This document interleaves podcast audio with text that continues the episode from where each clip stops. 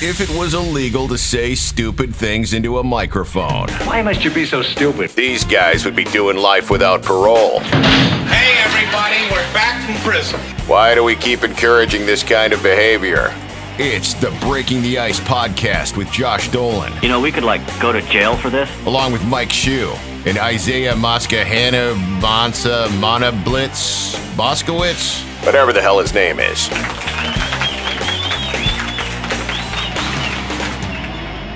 Yeah, it, it is. It's nice to be back on. It's good. And then uh, the Telegram just did a good story, and What's the? Uh, I can stream it, right? there it is. right there. Oh, wow. Yeah. You know what? I got more comments on that shirt than I did on the actual Of story. course you did. What was the shirt? What, what shirt are you wearing? It's the Creature Double Featured uh, Channel 56 shirt. Oh, dude, back in the day, Yeah. that was Oh, my yeah. fucking jam as a kid. Yeah, right after wrestling every Saturday, man. They Yes. showed two. Dale Dorman was the fucking guy. Uncle Dale. yeah, for a while. Yeah, Dale Dorman was the host, but they would like show the they would show like the old Godzilla movies, but then they would also show like Creature from the Black Lagoon and the, the, the Yep. Christopher Lee vampire movies and stuff like that. Creature double feature. You're going into Man. like the fucking. You're going into like movie loft area. Whoa. Oh my God, Dana Hersey in the movie loft. Dana Hersey was the man. He ran Channel 38 by himself for I don't know how long. I just remember like watching him on the movie loft, and he's wearing his like white turtleneck, and he's like, "And now part two of uh, The Graduate," you know. And then like when I would stay home from school. He'd be on like at ten o'clock in the morning doing "Ask the Manager," and he'd be like, he'd be like the voice guy too. And that's when I realized he's also the general manager Right. friggin' Channel 38. He's like doing everything. I was surprised he wasn't W like- S W S B K TV, Yeah. where the Red Sox started out on. right. And the Bruins too. The Bruins were on Yeah. Channel 38 for a long time. Yeah. Oh, yeah. Oh, my God, Dana Hersey was. His fucking voice ran that station, man. He was just, Oh, his God, voice. his voice- His voice is still on Howie Carr show, and I love it. It's like Yeah. the Howie Carr show. The I Howie can't even. Carr show. Oh, my God, his- balls are as big as friggin' cantaloupes and hairier than your grandmother's back. I'm Dana Hersey, and this I'm Dana Hersey. is the movie law. Oh my God, his voice like could carve canyons into mountains. It's like Dana, we got to put a tunnel in this mountain. Okay, move the rock. Get out of the way. The movie law. Ooh, ooh, ooh, Josh, you got close. Thank you. Thank you. Uh, he- You're- did you none of tou- us are close to Dana Hersey. No, no, no. Did you pull your balls down when you did that? Because I'm Dana Hersey. They're, they're permanently down right now because I just, I mean, I always. What are you talking about? Is that right, Josh? I drink Oh, whiskey. nice, nice Come on. Shirt. Nice shirt. Did they give you that shirt, Josh? No, I bought it for like a million Oh. bucks. Yeah. Maybe I sh- maybe I should buy it just to show my support. You want to buy this one? Game worn? Not after you wore it. No, no. Come on, it's not. fucking game worn, man. He'll No, sign Great. want and friggin' everything. scabies on my skin. No, that's such a great Oh, album cover. yeah. Though. Town Meeting is a great band. Everybody should give them a listen. Oh, yeah. They are they are one of the most talented bands. Every single member sings. They all write the songs. They're all uh, like multi instrumentalists. They're just super talented guys. Are you know? having fun with that podcast, that Neil Young podcast? That's awesome, man. We just did. Josh crashed the last I one. did. We were doing Rust Never Sleeps, and he freaked everybody out because apparently he read the Wikipedia page before he showed up. And Well, like, I had all day to do my homework on it, and then I showed up, and everyone's like, "Why do you know all these facts about this?" I just Oh, read it. Josh is like, oh, he's way ahead of his time on this album. We all like stopped and looked at him like, what the fuck are you talking about? He goes, oh, you know, with the you know doing it live, electric on one side, acoustic on. I was like, Jesus Christ, Yeah, Josh. 'cause then he, the he went are the studio and overdubbed it. I mean, that's that's really you know. Hey. Mike, jo- And- Josh can read. Josh can read. very much like the Comes a Time album, right, Josh? Talk about it. Yeah, He took those. He took those tapes to Nashville after recording in Miami, and he said, uh, "You know, I just want to do this solo acoustic." And Ahmet Ertegun was like, "Well, I'd, I'd really like to have a band." So I think we lost Do it all Josh the right there. way, I think you know, I I mean, we lost Ben Josh. If No, you I'm- didn't have I'm Ben still Keith, here. that album wouldn't sound like the way it sounds. Sounds like Mike. Hammer? Sounds like Mike knows what he's talking about. uh, and also uh, town meeting did a few covers of uh, Neil Young, and they they really knocked it out of the park. Like they they do. I love their covers of certain songs more than the original. And one of my favorite songs they do is by the Grateful Dead, and it's I I hate the Grateful Dead, but I love what song is it? um, Fire No. Mountain. Oh, okay. See, Oh, wow. that's the thing. The Grateful, like, not everybody loves the Grateful Dead, but no. they could write good songs. You know, Yeah. like Ripple and you know, and then people would cover them and they'd be great. You know, you, it's like I love the Grateful Dead. I just hate Deadheads. Like I hate going to shows. you know, That might have been what it was in wall, college you because know. I went to college in Bangor and a lot. I came out of Massachusetts. I went up there. Everybody was a deadhead. I was a metal guy, and it wasn't so much. You're exactly right. It the music wasn't. I was over here listening to fucking metal and, and hard rock Right. and shit. Yeah. But it's not that the you're exactly the fucking deadheads. Ooh, dude, Oh, take yeah. a fucking shot. The Never patchouli trust shit. a hippie, man. Johnny Rotten What had it down. Never trust a fucking hippie because they'll steal you blind once they get the chance. Oh, Even oh the my God. Trustafarians That's will how they steal you blind. You know, yeah, exactly. That's you know, that's. Dude, we had a fucking roommate. A bunch of people were they, they were you know they were they liked the dead, but one of them was a. I mean, this dude was no shoes, tie dyes, never showered, and he you know barely paid his rent. And all I know is one of my buddies was selling weed, and we always had weed in the house. This kid would never buy it, but he'd always Mhm. scrape the bowl. He'd Oh, yeah, always man. fucking It belongs to the all bong. of us, man. Right? Yeah, like, man. dude, can you throw fucking twenty bucks in the pile? we'll get high fuck with you. that. Fuck off. Fuck that. Fuck He's you, busy dude. Buying fucking gourmet orange juice at some fucking shack in Vermont. Or fucking or whippets for fucking Yeah. the next Deadhead show. My wife, when I first met my wife, she was like just coming off of a tour. Like Wow. she, she like went to a bunch of shows during the summer before she showed up at North Adams State College, and Right. she was just a little hippie chick. She was wearing the Birkenstocks and the patchouli and the beads and everything. You fell in love. oh yeah, absolutely. match made in heaven. Though that's one of the bands that like don't they have like a massive following that just goes Oh. on tour with Oh. them? Oh yeah, that's the whole thing. Yeah, those are the Deadheads. It's just a traveling circus. And after a while, it became kind of a detriment to the band because everywhere they went, people would get arrested. There'd be overdoses. You know, it just became a point where they were just kind of like, "Look, we just want to." It's like Phish. Look, we just want to play music. Don't like, you know, get Phish tattooed on. Ease up on the fucking cult following. right. You Right. know, get a get a job and We work don't. We're not trying to do a real cult here. So You do know that Jerry Garcia died, right?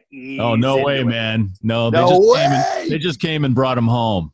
That's all. I was a- I was actually doing a show working in radio in New Hampshire, and we were doing a Bob Weir show at the Casino Ballroom the night that fucking Jerry died.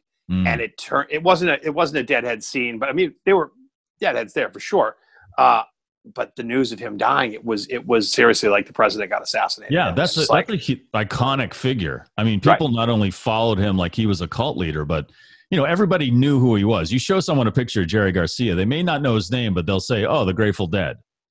You know, santa he- claus jerry garcia right? know Exactly. You totally know him when you see him. Because I was working at an alternative station in Richmond, and like when he died, we just started playing the Grateful Dead.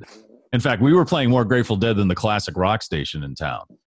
And it was yeah we were only playing a couple we were one of those stations that only played a couple of the songs but the casino ballroom you know would roll through and we'd, we'd be at the shows and and the Yeah. night he uh couple of big things happened at that fucking place i was at a Sevendust show at the casino ballroom after the bombings remember the, the weeks after we were chasing that motherfucker down Mhm. and that night they found him in the boat. Well, we I think we were up at a show at the casino ballroom, and they fucking nabbed him, and it was cool because they uh, they shut off the, the concert stopped, and they put like the news or some, something up on the fucking screens, and it was Oh, fucking that's cool. awesome. Like we like we yeah, that fucking Sevendust is fucking pounding away, but they knew where they were, and Right. someone was like, "Dude, shut this off. This is fucking huge." And the screens, uh, oh, there weren't screens there. Some something there was a screen, and it was just like boom, and they showed it, and they showed that that uh, that radar, you know, that that where they looked in the boat and they saw that Mhm. fucking bitch, and they were like, "We got him," and the whole place fucking erupted. Oh man, I wish I was in public for like the when when I heard that news because like the it, it must be so cool to be at an event like that and everyone uh, like becomes united. Like yes, we got right, it. right. Like It when cool. when th- there's a compilation, if you ever want to tear up, um, of stadiums around the country, like different sports teams, they would put up on the jumbotron saying, "We got, uh, we got Saddam," or no, we killed Osama bin Laden. It's Nice. just like the it, it's like both teams, just everybody going nuts. But I'm usually just at home alone drinking when I hear this. Wow, wow. Wow, that's Wow. you just Josh. You just did what you do best. You Make brought yourself- the podcast to a grinding halt. You you you had our attention. I was starting to tear up. Now I- I- this week. I feel like I just want to go and, and I need to watch Rick and Morty for like four hours just to get out of the funk you put me in. Whoa, hold on, hold on. Similar. Jesus. What is the Ren and Stimpy reboot? I don't Did you think it- see this? Is it going to be a reboot or is it just a documentary? I don't know, but I saw I think something it's a for a minute. On. Oh, I think it's just a documentary on the making of of Ren and Stimpy, which I was- just want I just want Billy West to sit in front of me and just do every Oh character God, that is. dude. When I met him, like, I when I I interned at WBCN with him and watching Oh, him work, watching him work was one of the most amazing things ever. And the guy like not only does a million voices, but he plays a bunch of instruments. And when him and like uh, at the time, uh, BCN had a uh, production manager named Tom Sandman.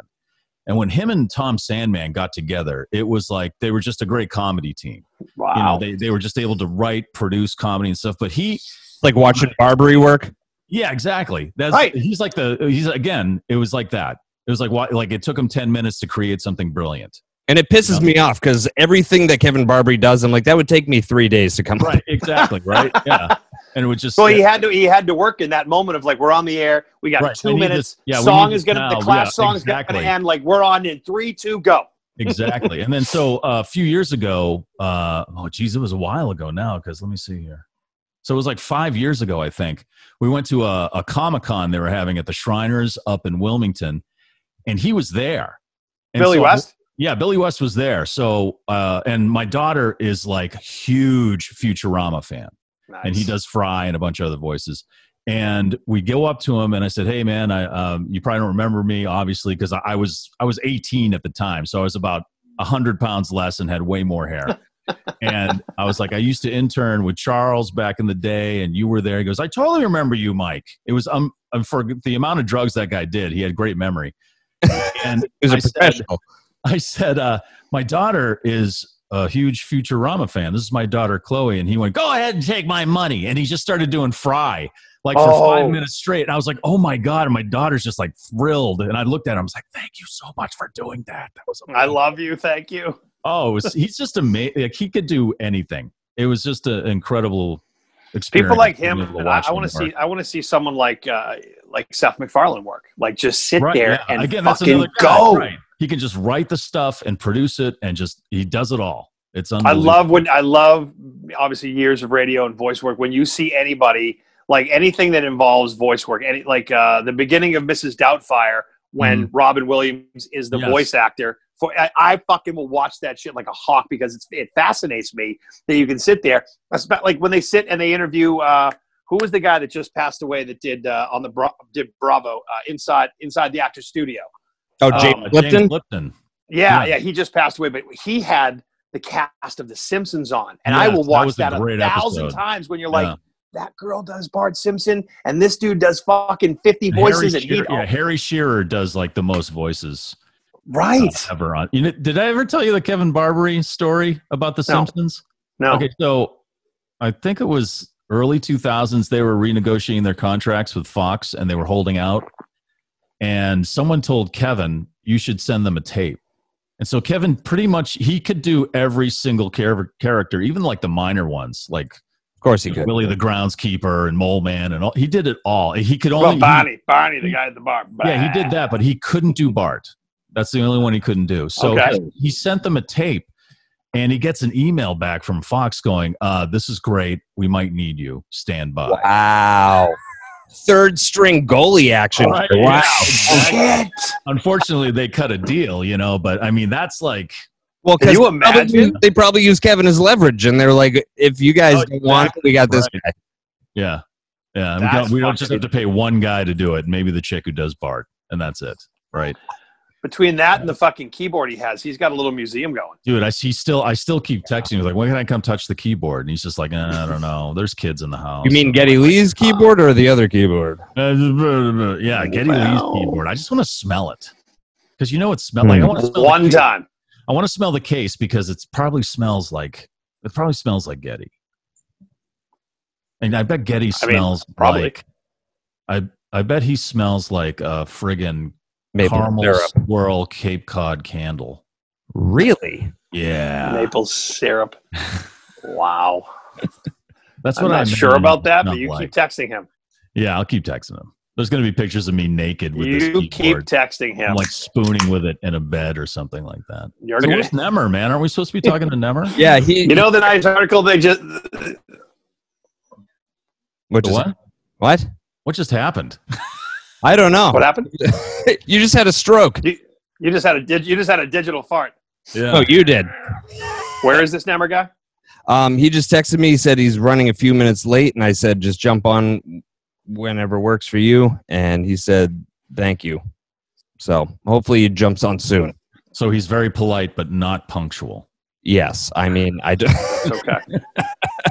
Hey guys, so I'm going to try and muscle through this. My dog's whining because mom took the other dog to the vet, and the dog that's home with me right now, Puddle, just thinks the other dog's getting something that she's not. And I'm just going to try and get through this and get us back to this wild episode with Nimmer. Um, but I just want to say thank you to our sponsors at Wolfpack Coffee. Um, there, I everybody knows that if you watch this podcast or listened on AF, you know I have a coffee problem, and I don't have a coffee problem now because I have Wolfpack Coffee. Veteran owned, veteran run, and they're a sponsor of this wild podcast.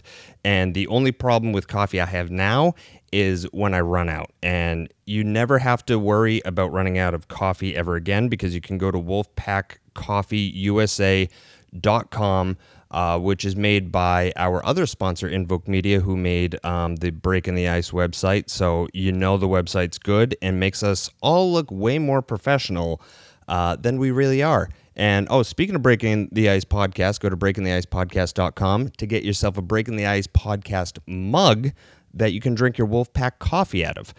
And if you're sitting inside a house that it just needs, I mean, they say don't judge a book by its cover, but you can definitely judge a house by its cover. I know it's what's on the inside is what matters, but I mean, do you really want to go trick or treating up to a house that looks like an actual haunted house? No. And what's the main focal point of the entire house? It's the garage doors. It's the garage doors, and if you don't have, you know, a couple little tykes that are just playing street hockey um, and destroying that garage door, I mean, you're just going to, either way, you just need to keep your house looking good so that you have company over and, you know, just so that the neighbors will talk to you, like when you're washing your car or something, and they say, you can come over and do mine next.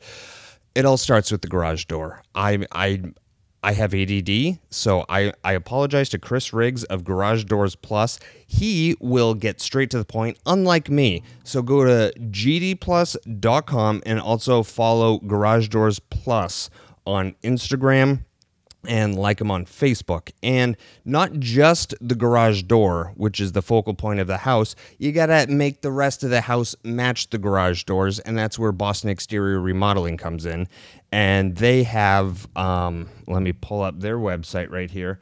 They have uh, Boston Exterior Remodeling.com. They have a uh, button on there that you can go get a free quote. And they offer a huge range of design build, uh, construction, renovation services for all kinds of homes, and they spe- they specialize, um, kind of like how I specialize in talking, and I can't really do it. Um, they do a better job, and my cat's here. I mean, it's just wild. Um, we can't we can't get through a full ad thing here. So this is why we just do it on Zoom because okay, we don't need it's not brought to you by White Cat Butts. Sorry, Joe Dans. Joe Dans at Boston Exterior Remodeling. He also funds this circus. Um, but no matter what the project, they they always guarantee the highest quality of materials, and you know they they have great craftsmanship. You can see all their projects on their Instagram, they have a lot of. He, he's always updating the stories, and they have a lot of pictures, and it's just great home improvement porn at garage uh, garage doors. Yeah, go follow them too. Um, at Boston Exterior Remodeling on Instagram, and go like them on Facebook. And again, go to BostonExteriorRemodeling.com to get your free quote. And Invoke Media, which we already touched on, uh, makes uh, Breaking the Ice podcast.com made um, our friends over at Wolfpack Coffee USA's website. And um, if you're still listening to this ad, then they thank you too. And I thank you. And now let's get back to the podcast before I just lose all the listeners. Good job not barking. So I'm on uh, Mistress Carrie's podcast this week. So oh yeah, I was listening. Check that out too. That was Okay. her studio is so nice. Is Like, it? It's way better than my closet. That's for sure. I mean, Hey man, a lot Yeah. of It's really in your it's closet. beautiful, and it's super comfortable. And you know, there's like couches, and She's getting married. I know she's getting married again. Oh, Poor guy. oh. What a sucker. he may be a marine. He's got nothing though. He's got nothing on. Yeah, but yeah, it's fucking um, all happening. yeah, that's incredible. Well, good for her. Oh, you know? I'm super happy for her. She's crushing it. That podcast sounds great. Yeah, the podcast is you're, awesome. You're on, you're on this one this week. Yeah, I'm on this week's uh, podcast, which Yeah, is it's up now, and I was listening, and the first 15 minutes was just you two shitting on me. Oh yeah, well that's pretty easy. You know, it's a good warm up. oh, It's a good warm up. Let's talk about Josh. Okay, eh, and then we're really rolling after that. Yeah. Just a lot of questions come up, and it's just I don't know why. Not? I. How, how was did like, you make it this far in life? She asked the question. She's like, "What's wrong with that kid?" I said, "Oh my God. Well, thank God we're not up against any kind of clock." Jesus, I could Wow. go on for hours about How much this. time do you need? Yeah, when are we having that therapist on, Isaiah? yeah, she'll eh, tell me when. Are we? What are we doing next week? I'll get her on. yeah. Let's do her next week. Excuse me. And interview her. Yeah, inter- yes. let's interview. Wow. Yeah. Let Let's me her text her and say analyze Mike Josh Show next- wants to, Mike Show wants to, Mike Shue wants to do you on the show next week. Yes, on the sh- through Zoom. I figured out a way. Oh, And then we also get a hypnotist, what you and Carrie were talking about. I was like, I never thought of that. I wonder if I could get like hypnotized into not hating snakes because it's it's exhausting. You mean like people that get hypnotized to quit smoking? Yeah, yeah. I wonder if there's a way for like it's know, just man. not fun. Like there's a lot of snakes around where I live because it's very swampy around here. Yeah, yeah. You live in the woods. I just want to be able to go for a walk and not like have my whole body shut down. You know they're more afraid of you than you are of them, Oh, I don't care. except for the boa constrictor unless they're bigger than you are. Yeah. Right. Because they'll munch down a cow. Don't we wear can do that. black. Who, who, Snakes who hate was, color black. he doesn't wear black. He wears No, no, he wears like really pastelly, like he's going to Fagawi colors. Yeah. Goo Goo Dolls live. no town meeting. Asking to join. What? Nimmer said he's he's here, but he's asking to join. You're in charge of this shit. Zoom is. I mean, Wow, can you imagine? Can you imagine how good Josh's overnight show would have been, Mike? Oh my God! So much dead it would have been better because we wouldn't be using Zoom. Yeah, exactly. Okay, fair. So is he trying to get in? Yeah. You sure it's Nemmer and not someone who's trying to Zoom bomb us? I wish that would happen. Anybody Are wants we to getting Zoom know, bomb? I want. I, I, I, I, would love to get Zoom bombed. There he is. I don't know what I, happened. I don't. You guys sent a Google link and a Zoom. I just realized I'm sitting on Google and it, and waiting for you guys to, and you're not even on Google. So that's fantastic. Hi everybody. I'm so sorry I'm late. I am so so sorry. No it's a worries. podcast, so you don't have to be on time. You know, there's no clock. there's no commercial break. Yeah, Josh it's not like we have no to get idea you in what and he's move. Still, it's, it's very rude and disrespectful, and I and I truly appreciate you guys not giving me shit for it yet. At least, thank you. I, I'm very Give it, sorry. give it a few minutes. Give it a few minutes. Okay, great. Can you do? Is the camera good? Is is my sound good? Is You look beautiful. You wait, is that you your look good side? In that light. that's that's that's your eyes are beautiful. It's not me. Boy, is that your good side, dude? All right, I'll I'll go with it. Act- Actually, my good my good side is here, but this is you know this is where the camera fits. Who who is that in the background? This is the great Eunice. Who's Eunice? Eunice is a character on our show. It, it, do you- can you see this picture properly behind me? Like, let me see if I can See that? Let's see that. Okay, so let me let me hold on. Let Oh me- yeah. Eunice was the first eunuch. Uh, you got to you got to see you got to see this picture properly. One second. Oh Oh, I didn't even notice that was a Pringles can. Yeah. Oh, Pringles and Doritos. yes. So, is that great? And she's what? That's what awesome. show? Like from what show is she from that you do? No, it, she's not from any show. So this is like an actual. So I was in Amsterdam, and hold on, let me just put this. It does have a it does have a Rembrandt quality to it. This is a a very famous Dutch painter has painted this hundreds of years ago, and then somebody went and photoshopped Pringles Pringles can. and Lay's. And I was walking in Amsterdam, and I look into a shop, and I see this, and I was like, "Get the! F- this is amazing!" Because I see it, I'm like, "That's such nice artwork." And then I come closer, and I'm like, "Holy shit, that's Pringles!" And I cracked up. So I bought I bought the picture for like ten euros, which is nothing. I framed it for six hundred dollars. The frame. Jesus. Oh wow. I went. I went to the place. I was like, frame this as if it's fine art, Right. and I thought I thought that would mean that I'd pay like forty bucks. And Six then hundred dollars. it was six hundred dollars, and I was like, Jesus fuck. Well, but now it looks so regal. So everybody's like, that's such a nice painting, and then they look at it, they're like, oh, for fuck's sake. the mantle. yeah, for real. Tell them it's like a, an old Vermeer that's been lost forever, and those are like you know old 16th century Protestant Pringles. That is, yeah. They're they're Prangless is what they are. They're the Right. original. But You she's never know. They could have been. They, they could be from history. You have no idea. I. That's what I say. So I basically tell everybody this is our our our um, my online mascot Eunice. She presides. They. Uh, she identifies. Uh, he. She. It's they. They and them are the pronouns of Eunice, and uh, they preside over our stream and bless us constantly. That's basically whatever. And everybody's And, been on and feed us salty chips. Yes. Yes, very delicately. So you have Eunice, and on this show we have a thing called the racist cock. Oh, oh, Really? Where? Where's the race? Can I see it? do I have to bring out Yes. the cock. Oh, g- And, and Mike always forgets to bring out his cock. All right, there's the cock right here. So, So any, in case anytime we feel anybody something says is anything racist, the racist stupid, cock comes we out. pull Yeah. that out. That is fucking great. The racist cock. Okay. no, We so have shirts. save We have- we us from getting canceled. Right, right. We actually have shirts that have the cock. It says "Don't be a racist cock," and they're selling like wildfire. Really? Yes. Or maybe not. They're not selling. We have the T-shirt. No one's buying. They're selling like There. wildfire relative to our show, which means Yes. we sold like four of them. You know, Yes. It's pretty huge for us. Yeah. Yes, yes. Yeah, so the sales of the T-shirts are kind of they, they kind of represent like the uh, the radio industry. It's just a slow, steady, like, just ah. Slow, slow trickle. Did you leave for good, Josh? Um, well, He- I, he- he I got- don't he got know who's going to hire me again, but our um, uh, one of us is back on the radio. Mike Shue is back on the radio. Uh, uh, recently, yeah, I got back on at nights here. I live in Worcester, Massachusetts, so there's a station here, the Pike, and they were kind enough to make a place for me. Very nice. So Because of your voice. Are you hearing his voice, by the way? It's it's so good.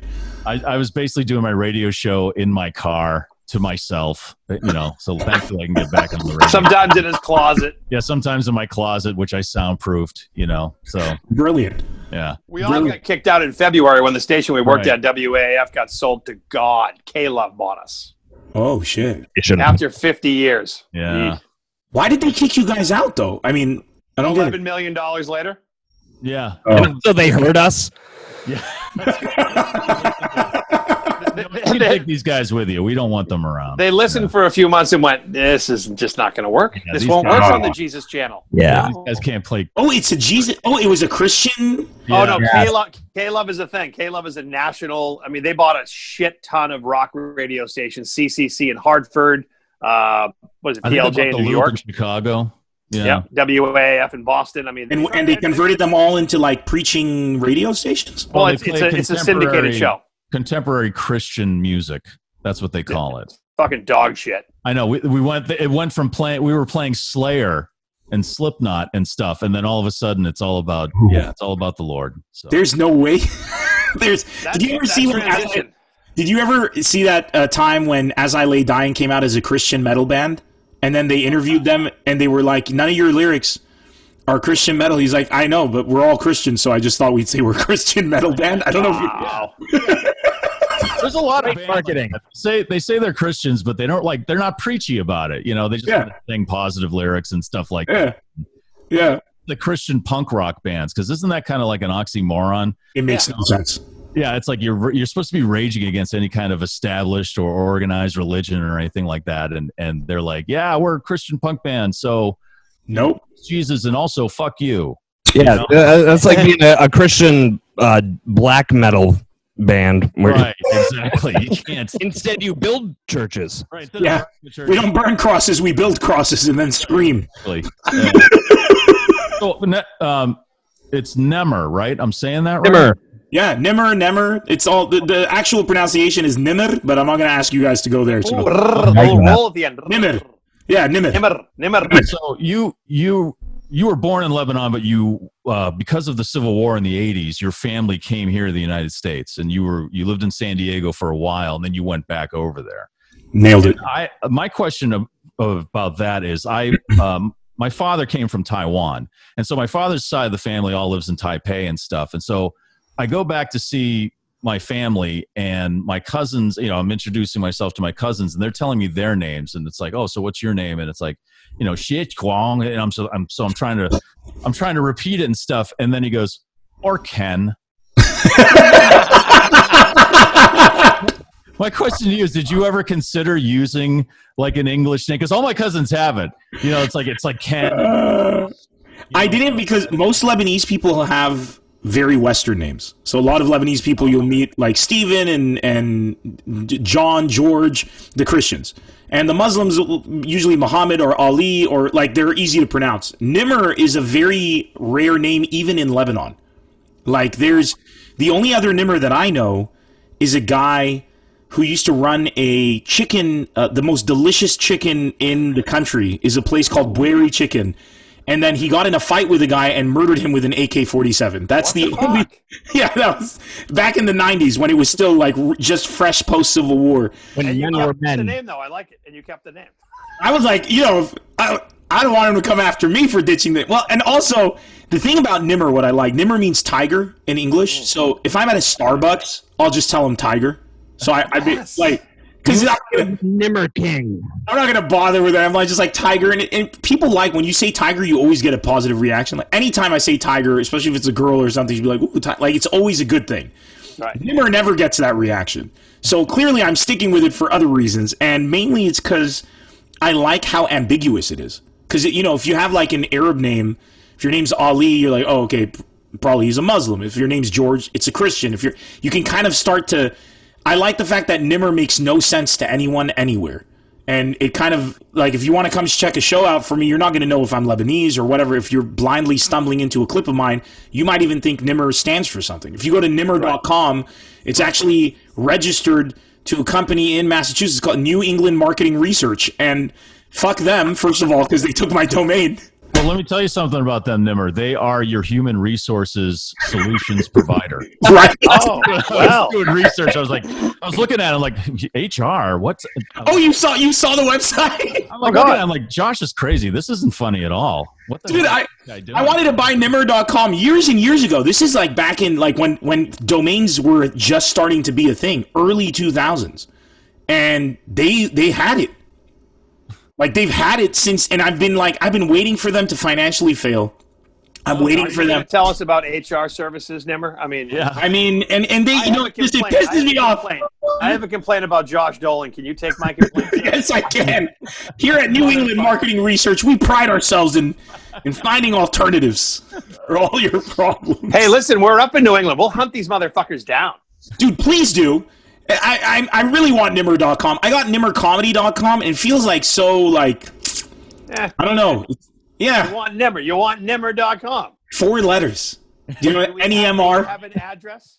it's perfect. Here's the thing. Um and people ask me why i dropped my last name. Uh because my full name is nemr abu nassar which is I know the impossible.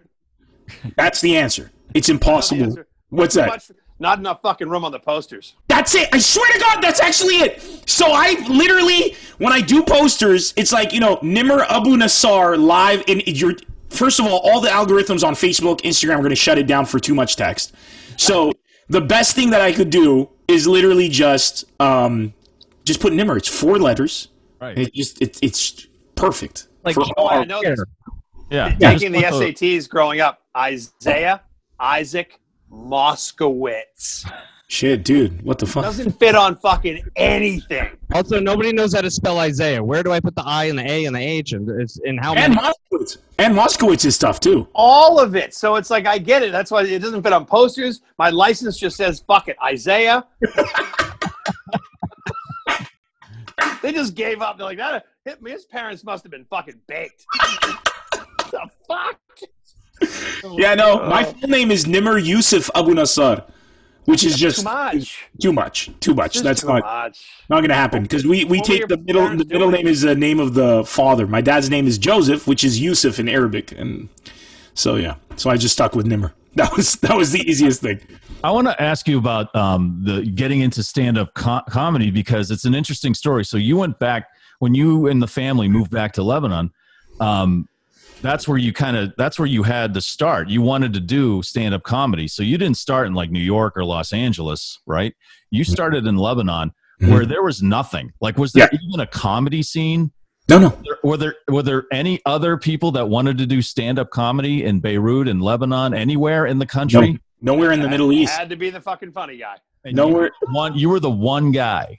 You were the- Yeah. right. Yeah.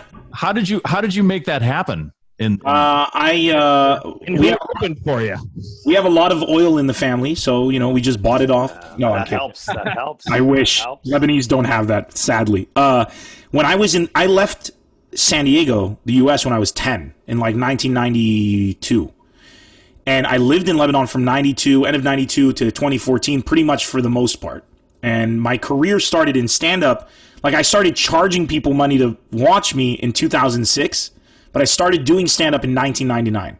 So when I started doing it, I was 17 it was at university. I would host the outdoor concerts. I went to the American University of Beirut, so we had the AUB outdoors. That's my stage time. I would be the host, and I would do stand up in between acts. And because there was nowhere to go to do, there were no open mics. Nobody could open for me. There were no stand up comics. So it was just like find a stage and I really want to do this. I always wanted to be a comic since I was like four. I always say I wanted to be a stand-up comic or a Ninja Turtle. Those were my objectives in life. Still are my objectives in life.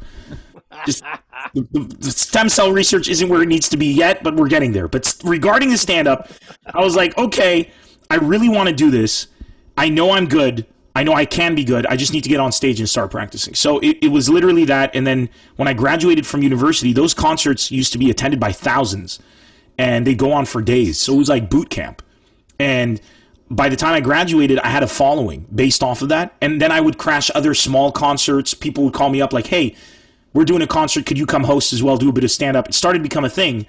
When I graduated, I then had a bit of a following as a result. And I kind of leveraged that and started doing my own shows. And then, for lack of a better term, I kind of blew up across the Middle East pretty quickly after that. And uh, it was like literally, I went. It started in Beirut, and then the next time, the next country I went to was Jordan. Then I did Kuwait. Then I did Saudi Arabia. So each of these countries, I was literally the first person to ever do that. and then Did they have comedies? Is there any other country in the No. Middle East that had a comedy scene? No. Anybody at all? no comedy scene. I never had an opener. The first time I ever had an opener for a show of mine wasn't until, I mean, I still, in most cases, until the last show that I did, uh, which was in 2018, 2019, uh, 2018. And I never had openers. So even when I do a show for six, 7,000 people, I just walk out on stage and the show would begin.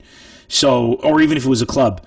Um, what I ended up doing is all these countries I'd go and I'd start creating my own competition, like teaching them how to produce the events, how to, um, you know, uh, people who wanted to be comics, like give them advice, try to coach them through it. And now there's an amazing scene across the Middle East. But You basically are like the Johnny Appleseed of comedy. kind In in that region, yeah, in that region, it was kind of like a very. Uh, it wasn't difficult for it to permeate because stand up is such a uh, a beautiful. It's such an easy sell in many ways. Laughter is universal. Laughter is universal. So from a viewpoint of a of an audience member, uh, sorry, go ahead. No, I was just saying it's addicting. It is, and, Yeah. and if you're an audience member, you're going to want to go and laugh. But the the reason that it really got popular was Arabs are very business minded, and I come in and I'm like, I have an art form that is one person on stage with a mic and lighting, and that's it. And you can charge the same price as you do for a band. So if you want to fly a comic in, Hired. that was it. So people are like, "This is fucking." First of all, we don't barely like, "What's this sound check? Uh, test, test, please, higher the volume, lower," and I'm done. Um, and they basically embraced it so much because of the profit margin in it, and that was kind of like what really catapulted it. And companies, you know, corporate events, they're like, just get a comic. It's just one person. Fly them in, put them in a hotel. The bands were inaccessible because I remember when I first started doing stand up, my biggest difficulty was to convince people to let me use their venue. So I'd go to these venues. I want to do stand up, and the thing they would tell me is, "How much can we charge tickets?" I'd be like, "You can charge, you know, twenty dollars a person," and they'd be like, "That's what we charge for bands. There's only one of you." That was their reasoning. Was like they're getting four people for twenty. Why would they pay twenty for one person? Right. and which is a very detached way to look at it, but it made sense. So I would say, okay, you're closed on a Monday. Give me Monday. I don't want any money. If I don't do anything, you don't get anything, and, and take all the money I make. And that's how I started. I would pack the place out, and they would be like, "Holy shit!" And then their cost was barely anything, and it was pure profit. They're selling alcohol, and there's a huge profit margin on that. And I'm drawing in a clientele that spends money because they're happy and they're having fun, so they're ordering more drinks, and that's just how it goes. So it, it literally became like rapid fire. It, started to catch on. and also that when you're starting out in stand up like when i i started it was very tough to get on stage in boston because there i i when i first really started i was in los angeles and it was there's tons of open mics but then i came back to boston and i was like there's nothing and so i was like well i'll just start doing my own shows and that's the best way to like get your own stage time is to produce your own shows It really is. The only drawback is you have to take care of the marketing and the uh, filling it up. But you know, you just got. I had to accept it. yeah but I, I, I never ended up selling out like airplane hangars like you but you know it's You know, He's getting you know there. What, you know what, Josh? I gotta say, um, you know, I hear a lot of comedians. You know, they they are always like, "Oh, it's so tough breaking into the comedy scene."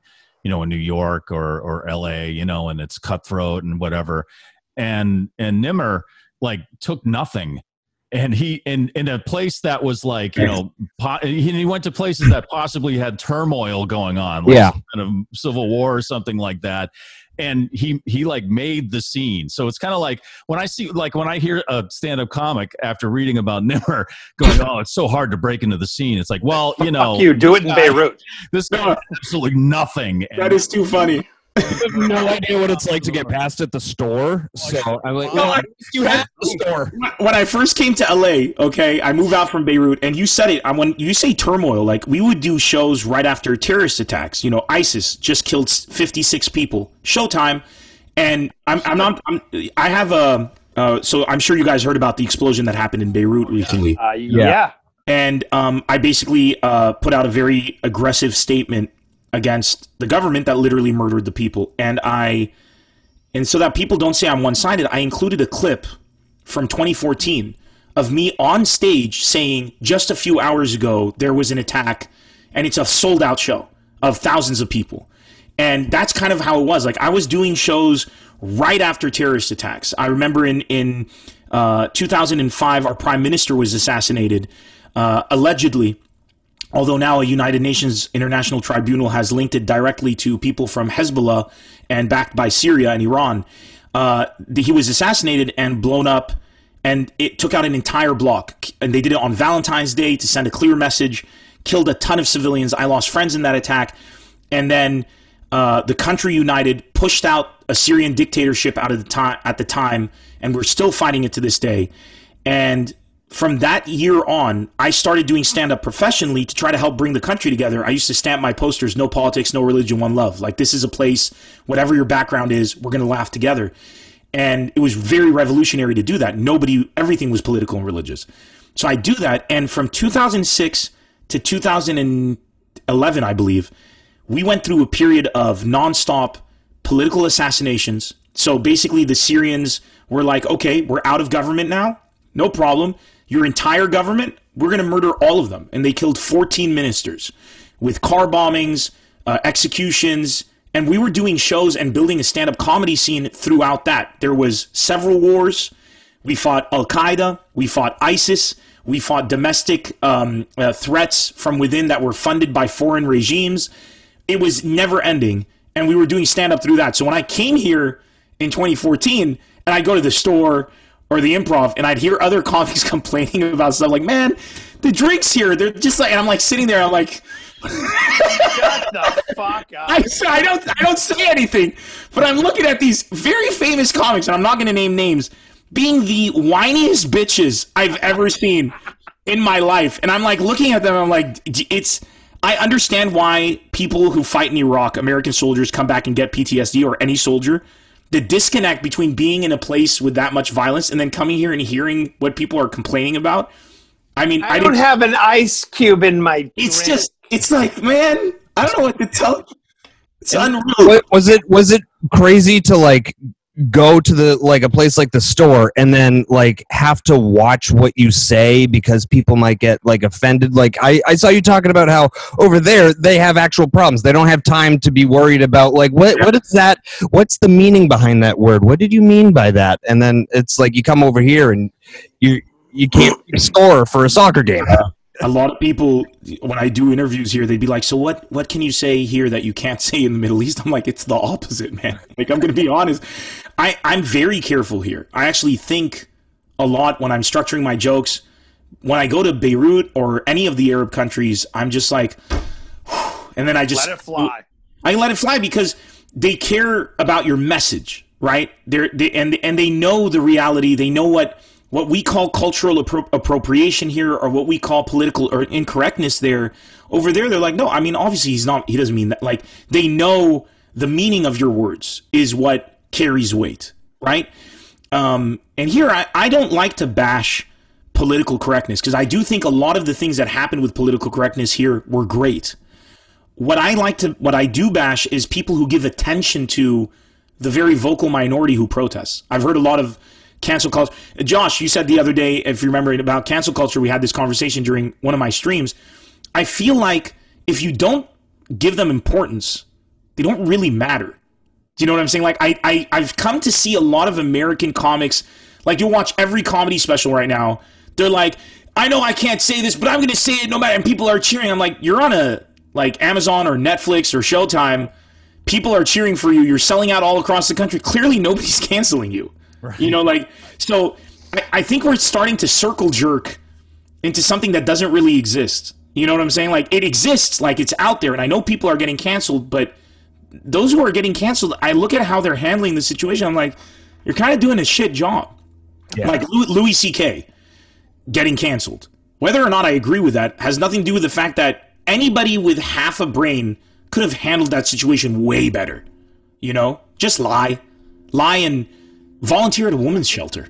You know what I'm saying? Like, go out and make a large donation, say you're sorry, and then drop a comedy special where you talk about it and like say how you've learned. Right. Just give give your people who want to defend you, give them arguments to defend you.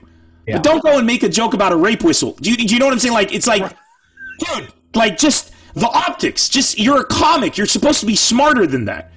You know, so I, will criticize him on that every day of the week. But I don't I don't like to bash fellow comics. It's just like when he came out with that, I was like, dude, any who's advising you?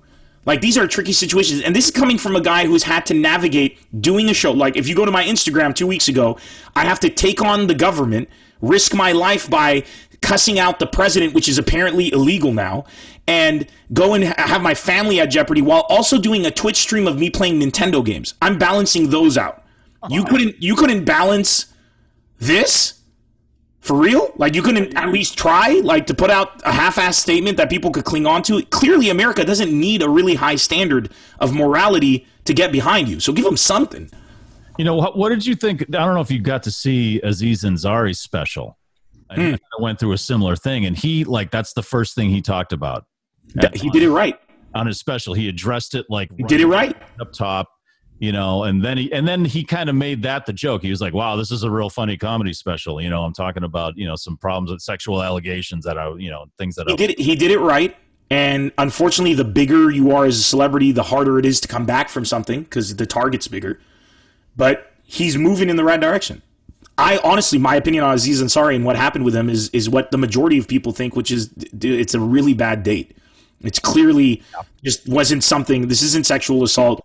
So I guess maybe he was more confident addressing it. Yeah, it wasn't but, exactly the same as Louis C.K. Louis C.K. But if I'm Louis C.K. and I'm going to go down anyways, I might as well try to not, yeah. you know, I mean, give it a shot. I mean, that's there's, there's some people that you can kind of tell who did what. Like it, the the innocent people come out and like. Uh, they just put it in your face like look it wasn't i didn't do like brian callen has been brian callen I, yeah brian callen is a is somebody that i know uh, we're not friends, but I know him well, and he lived in Beirut for like seven, eight years. So that's something we've bond bonded over, and we talk about. And I love the guy. When the allegations came out, because I had him on my podcast, one of the people who watches our podcast immediately sends me this article about Brian Callen. I was like, oh fuck, that was my first reaction. I read through the article. I have my opinions. And and I kept thinking to myself, how Brian handles this is going to decide how I feel about this. And he comes out, addresses them, says the thing, and I'm like, that's what you do. That's what you do. He he and he said, you know, the Me Too movement is, is important. It's significant. He didn't come out. He wasn't. He didn't bash it. He didn't bash right. it. He shouldn't bash it. Look, I come from a country where, when a revolution is happening, like right now, um, people take to the streets, and you know, there's going to be violence during a revolution. The majority of the people, 99%, are peaceful. And then there's 1% that have had their lives taken away from them, people murdered, just the worst conditions, and they get violent. So then people run and point to those people and see, you see, this whole revolution is bullshit. You can't dismiss Me Too because of a few false allegations.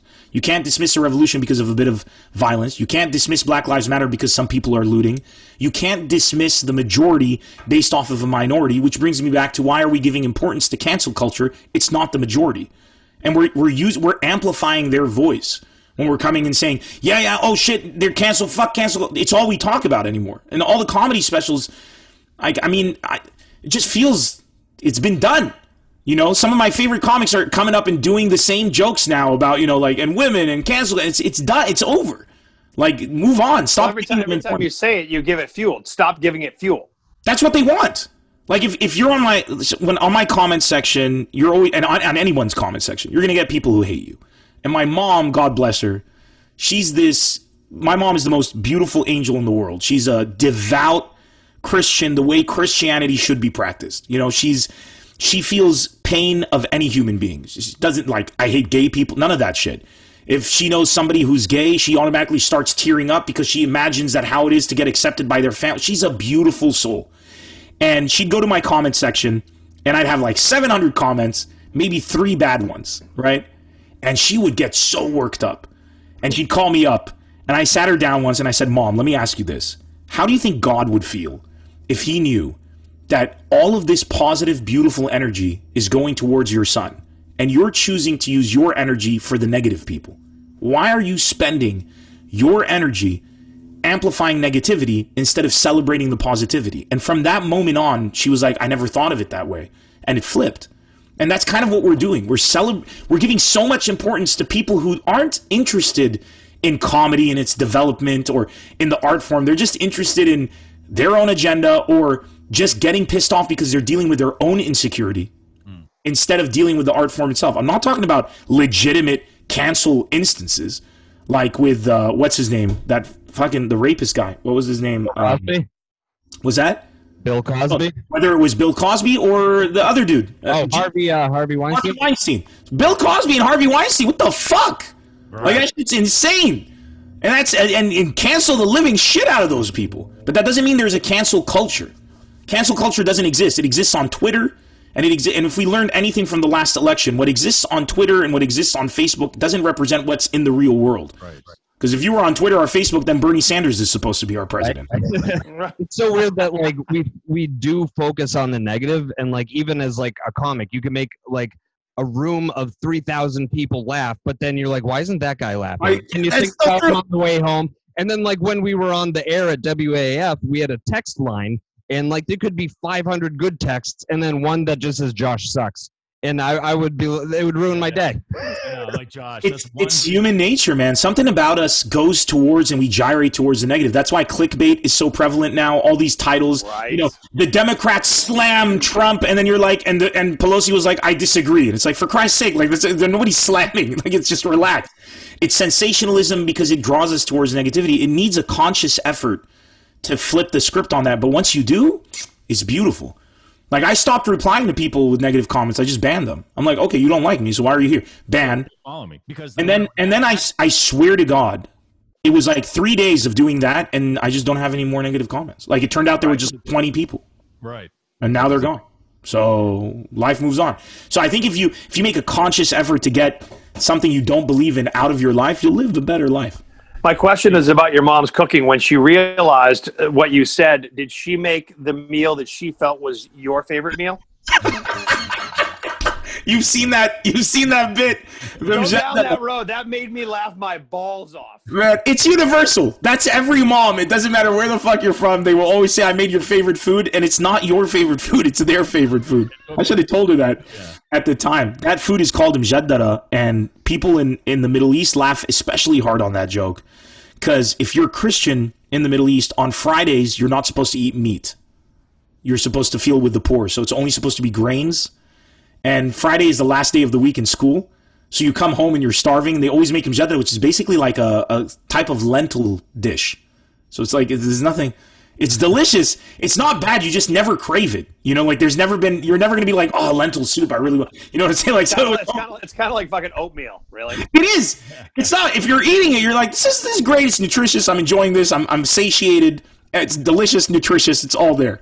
But you're never like, you know what I could really use right now? bowl of oatmeal. Lentils and rice. Yeah, yeah it's, not, it's not going to happen. Hey, I want to ask you. So you brought up your mother. I want to ask you about your father because he figures a lot into your comedy, also. Yeah. So now that you're like very successful at what you do, and he was he was just not for that. When you told him you wanted to be a stand-up comic, he was just like, "What? Why would you want to do that with your life?" But what now, is that? now that you're successful, has he come around? Has he changed his mind at all, or is he still giving you a hard time about like not having a real job? Arab parents will never, ever be satisfied. Like they will, they will never. It doesn't matter what you do, there you could still do better. It's it's in our language and our culture. When somebody, when you have a baby, they tell you uh, which means like until they get married, and then when they get married, it's like until they get children, and when they get children, it's like until they, it's always they're always setting the goalpost further.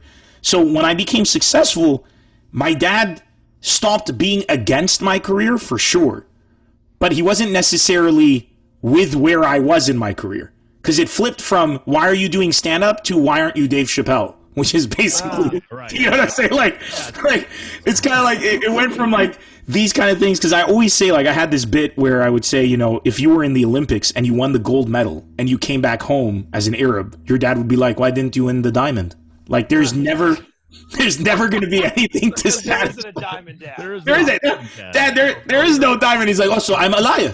I'm a liar. That's what you're like. It's, to make one. It's it. I'm te- dude. I'm telling you, and that's what I love about them, though. I love that they they love you so much that they're never satisfied because There's to no them, line. yeah, there's no finish line. So he's he's definitely very proud of me. And everything he criticized me about before was really out of love, and all of the advice he gave I, made me a better comic because I, I stayed like I was wary of the pitfalls. Came from a place of love, um, but he will always bust my balls. Like I make jokes out of it, but it's true. When I made the cover of Rolling Stone magazine in the Middle East, he refused to call it Rolling Stone. He would keep saying to my son was on throwing stones, my son was on the stoning stones, my son like he kept messing the name up, just like whatever was the balls, right? You got to oh get him out on stage, and he'll he'll look out and be like, "There's two thousand people. Why not four thousand? You're he actually said that to me before, just so you know just so you know. Like, and once I sold out a 4,000 seater venue, and he's like, yeah, but you sold it out at the door. Like, you should sell out in advance. Or then, and then I started selling out in advance, and he's like, okay, how much do you have in savings? Oh, Jesus uh, Christ. Yeah. And then you're like, I don't have much savings now. He's like, you did show for 4,000 people, no savings? For sure. The person who works, the person who works to make sandwiches has more money than you. Oh God. I'm like that. Sandwiches on the side, Dad. What the? Because I would have to pay for the so the shows I self-produce. So when I'm doing a six thousand person show, I'm I pay for everything. Tickets come in, and I usually take a loss. Th- those aren't profitable shows. So I'm doing a show that's costing me about 300 grand to put together, and I'm probably making 180 grand. So I'm losing a good amount of change on that. Yeah. So my dad's like, "Man, you are stupid," and he's right. He's actually right. Because from a business point of view, I'm an idiot. He's like, why, why are you doing show for 6,000 people? I'm like, because it's really cool. Yeah, you're stupid. And that's pretty much that. well, you do you do a lot of shows. You do a lot of work with with various charities, but your most recent one you you did for the Lebanese Red Cross. Yes, sir. And uh, and was that successful? Were you able to to raise a lot of money for them? We were. I wish we could raise more, but we ended up. We're now past seventy thousand dollars raised. The link is still up. If anybody goes to my socials, it's there. Um, and, Give those out. Give your socials out. Uh, just go to on Instagram, Facebook, Twitter, and Twitch and YouTube. It's all Nemr Comedy, N E M R Comedy. So if you go to Instagram, the link's in my bio. Uh, and if you go to my YouTube and you see the video, the link's over there. Just if anybody wants to help Lebanon out, really the best organization you could do right now, although there's several great ones, one of the best is the Lebanese Red Cross. Because what happened in Lebanon is just it's it was the world's largest non-nuclear explosion. What it ranked that? right behind What was that? so our government, in its infinite wisdom, for six years stored 2.8 tons of ammonium nitrate uh, and, and stored them improperly on the main port of the country and in a very fire hazard zone. And for six years, just left them there. Humidity going through, like all the the the, the makers of making it more flammable uh, needed to move them, I believe, either needed to move them or stored them this way from the beginning by stacking them on top of each other because they didn't have a big enough place to put them. Literally created this bomb themselves. Waited, left it for six years. During these six years, we had ISIS, Al Qaeda, and all these people trying to kill us. Uh, so thank you, ISIS and Al Qaeda, for not exploiting what was apparently public knowledge in the government at the time. And uh, a fire. aimed at those boats. Boom. I mean, it was literally like you could walk up to it as a civilian. God. And uh, a fire started close by. The fire department ran in, couldn't get it in control. Suddenly, this thing lights up. They're unaware, the fire department, which is based off of volunteers who don't get paid, by the way, real heroes. Wow. This thing lights up. They're trying to stop it. Chemicals are unknown. Also, it's guaranteed that Hezbollah has other shit stored there that nobody knows about. So that's not going to help the flammability. Uh, and then it just exploded and wiped out. In in a second, we went from the country we have to now over 300,000 homeless families. In a second, uh, we went from, and the country's population is 4 million. So just imagine how big a chunk that is uh, of of the po- of the overall population. That's almost ten percent. That's like thirty three million people almost going uh, homeless in a second today in America, just like that. Um, and we, lasted damage for like 15 miles, right? dude, Cyprus, the country of Cyprus, actually thought it was an attack locally, Jesus Christ. Nice. 150 miles away. Uh, it- in the middle of the Mediterranean. dude, it wiped out the city of Beirut. It wiped out. If you look at it right now, Beirut never looked this bad at the peak of the civil war that raged for 30 years. Jesus It was it's Christ. unbelievable. And if you see footage of the of the explosion, you're like, this looks like a really poorly made Michael Bay movie. It looks unbelievable because the way the buildings are just as it as it goes and it comes at the person filming, Oh, just the domino effect of just wiping unbelievable. Wiping stuff out and somebody's filming and there's you know motion stabilization on an iPhone, so it's in full HD. It looks off. It looks And off. this is because the government's storing fucking Ammonium nitrate. or whatever. ammonium nitrate fi- for it it was a shipment that was meant for Belarus, if I'm not mistaken, or Belgrade, and the the captain of the shipment um, didn't pay his employees, so they diverted to Greece to pick up this shipment to deliver to. No, they went to Greece to pick up another shipment to deliver to Beirut, get paid for that so he could pay his people. They go into Lebanon's port. The uh, the Russian crew that he has mutinies and asks the authorities to ground the ship because they aren't getting paid. They ground the ship, offload the cargo. For some reason, let the guy go at some point in time and the people, and like it gets resolved. And they're supposed to get this shit out to where it was originally meant to be. I, I'm not sure if it was Belgrade or Zimbabwe or it might have been Zimbabwe, like for real and they just left it there for six years. And a lot of people come, why did they leave it there? Why? And I and I know without a shadow of a doubt that the reason it got left there is getting it transported costs money, and whoever wants to transport it wants their commission out of what the government is going to pay for that. So if I'm a minister and I'm hiring a company to transport it, and let's say they want a million dollars, I want my ten percent, and I am guaranteeing you they didn't find the right deal, so they just left it. Right. Jesus Christ. That's the cost of the people right there. It's a commission. That's all we're worth. And they fucking murdered. They literally murdered. How is the government Everyone. handling this? If this happens and you go, okay, now, and do they just deny this or what? So the government first started saying, um, you know, it was an attack by Israel. And we were like, if this was there for six years and Israel wanted to attack, they would have attacked when we were a threat in terms of Hezbollah, but now Hezbollah is the weakest it's ever been. They were unable to stop a revolution of people on Instagram. I'm a fucking clown, and I had friends who are just like influencers. We literally led a revolution against Hezbollah. They weren't even strong enough to stop that. They have no more money. They're completely defunded. They've been uh, uh annihilated in by fighting in Syria. They're at the weakest they've ever been. So now Israel's going to come in and now strike them instead of over the past six years. fucking It deflection. makes no sense whatsoever. Uh, on top of that, if Israel did attack, I was like, okay, Israel attacked, sure, no problem. If I open the door to my house, put a gun on a tripod, pointed at my head, and beg people for six years to pull the trigger, and then one day somebody pulls the trigger, do we say that person murdered me? Or did I kill myself? Mm-hmm. So stop with the narrative of who planned the attack. It was there for six fucking years. It's not even our ammonium nitrate. So the bottom line is, and you put it on the busiest port in the country. And this government and the previous governments, it went through several cycles. So there's no excuse. So the government responded without a single resignation.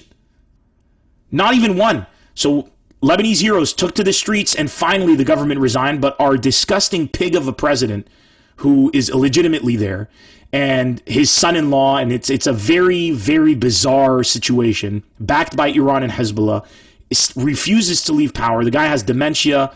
Nobody he doesn't even know what the fuck's going on.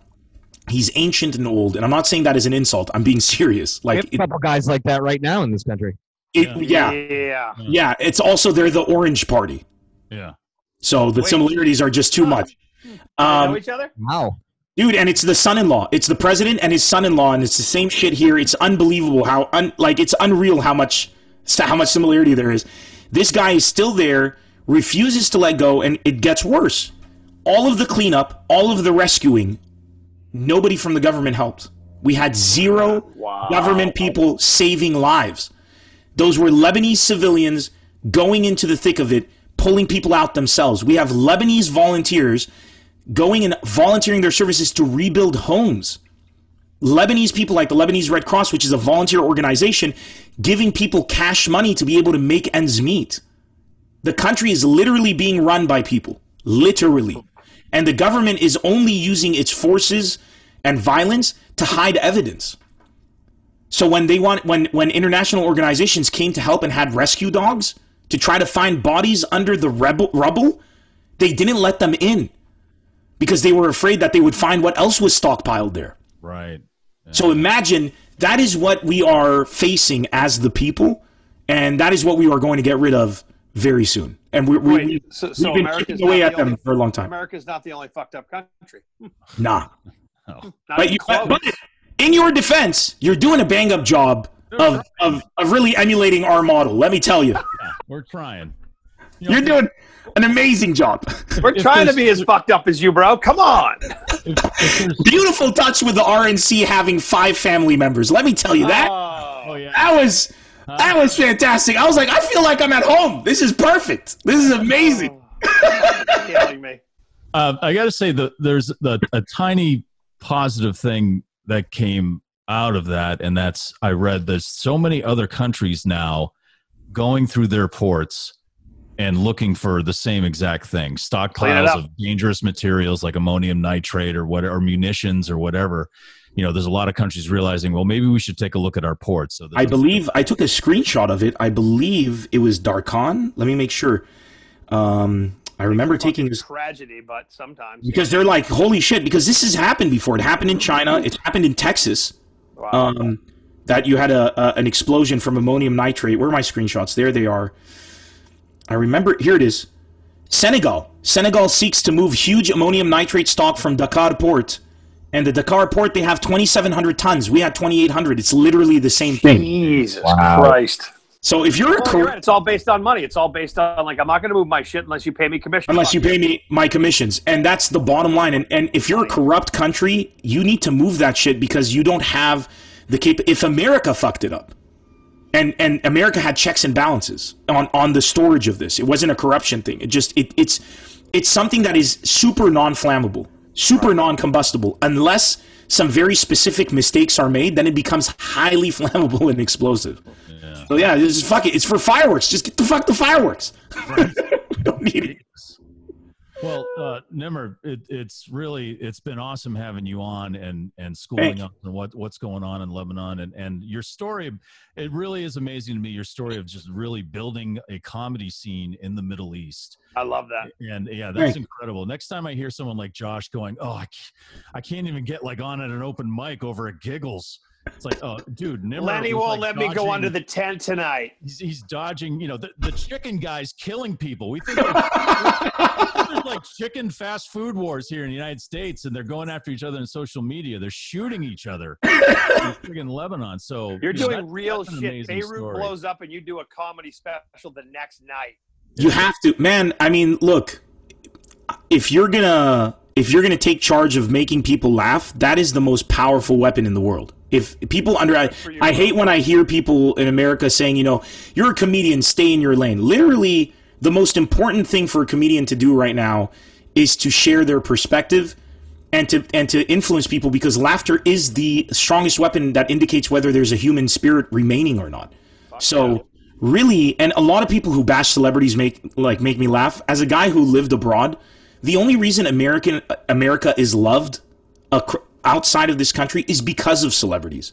Michael Jackson, Jordan. These are the people that made people in countries where they were carpet bombed by Americans and everybody still love America and differentiate between the people and the government. And that's a worldwide thing. So every time I hear people bashing celebrities, it makes me laugh because I'm like, if it wasn't for your celebrities, America wouldn't be so. If it wasn't for Friends, for Seinfeld, right? if it wasn't for Arrested Development, Curb Your Enthusiasm, these are the biggest shows in the Middle East. Frasier was huge in the Middle East.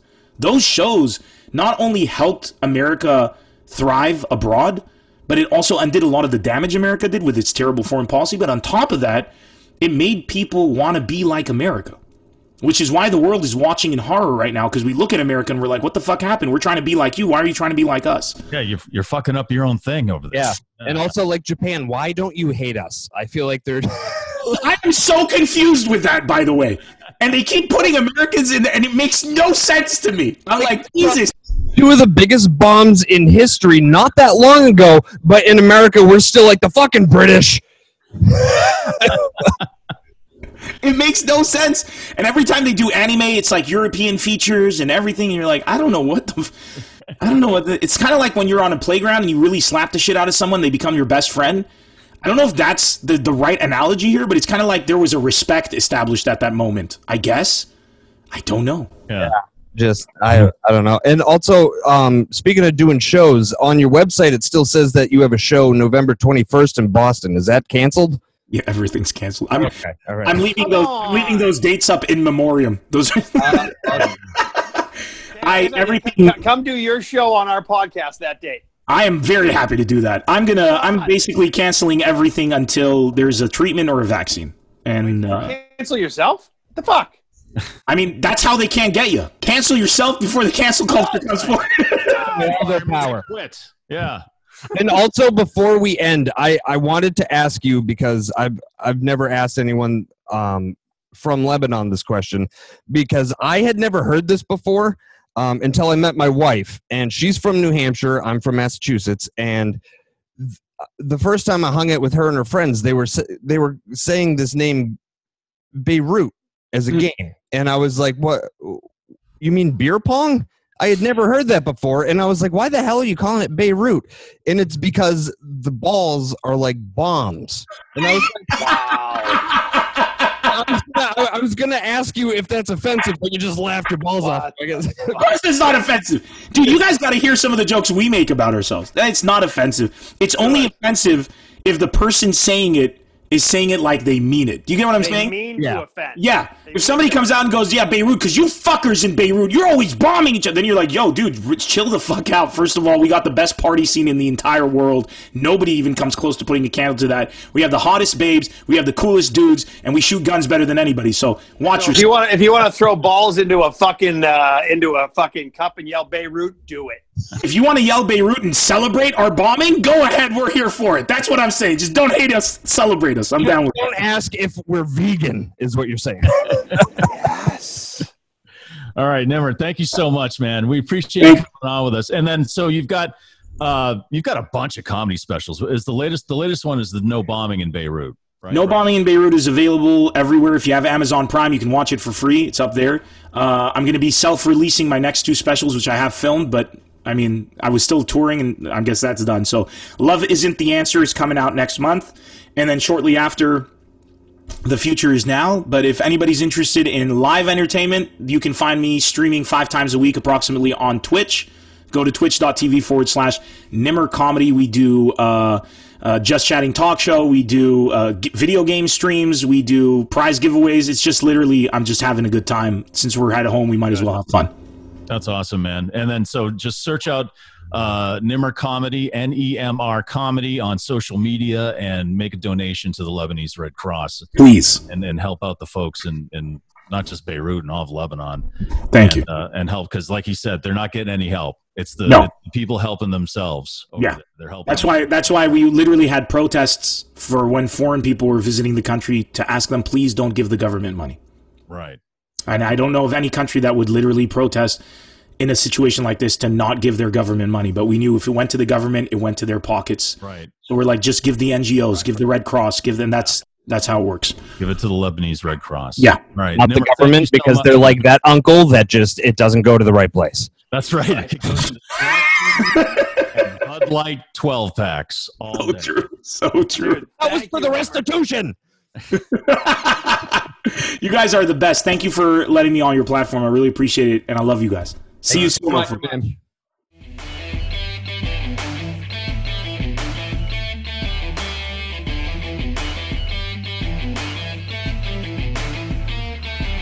Wow. Um, thanks for uh, listening, watching, watching to Breaking the Ice, um, where we make up words like watching. And if if you liked it, please share with your friends. The the podcast continues to grow. Please subscribe on YouTube um, and hit that notification button and give us a uh, five star rating or whatever. I mean, I, I hate when Uber drivers say that. Can can you give me a five star? I'm like, well, you you, you were sneezing in my mouth the whole time, so no. Um, but if you if you do enjoy the episode, please go rate us, subscribe to us, and uh, yeah, I'm I'm just I'm starting to not talk. My dog is still whining, and I'm just gonna get out of here. Thanks for watching Breaking the Ice podcast on YouTube.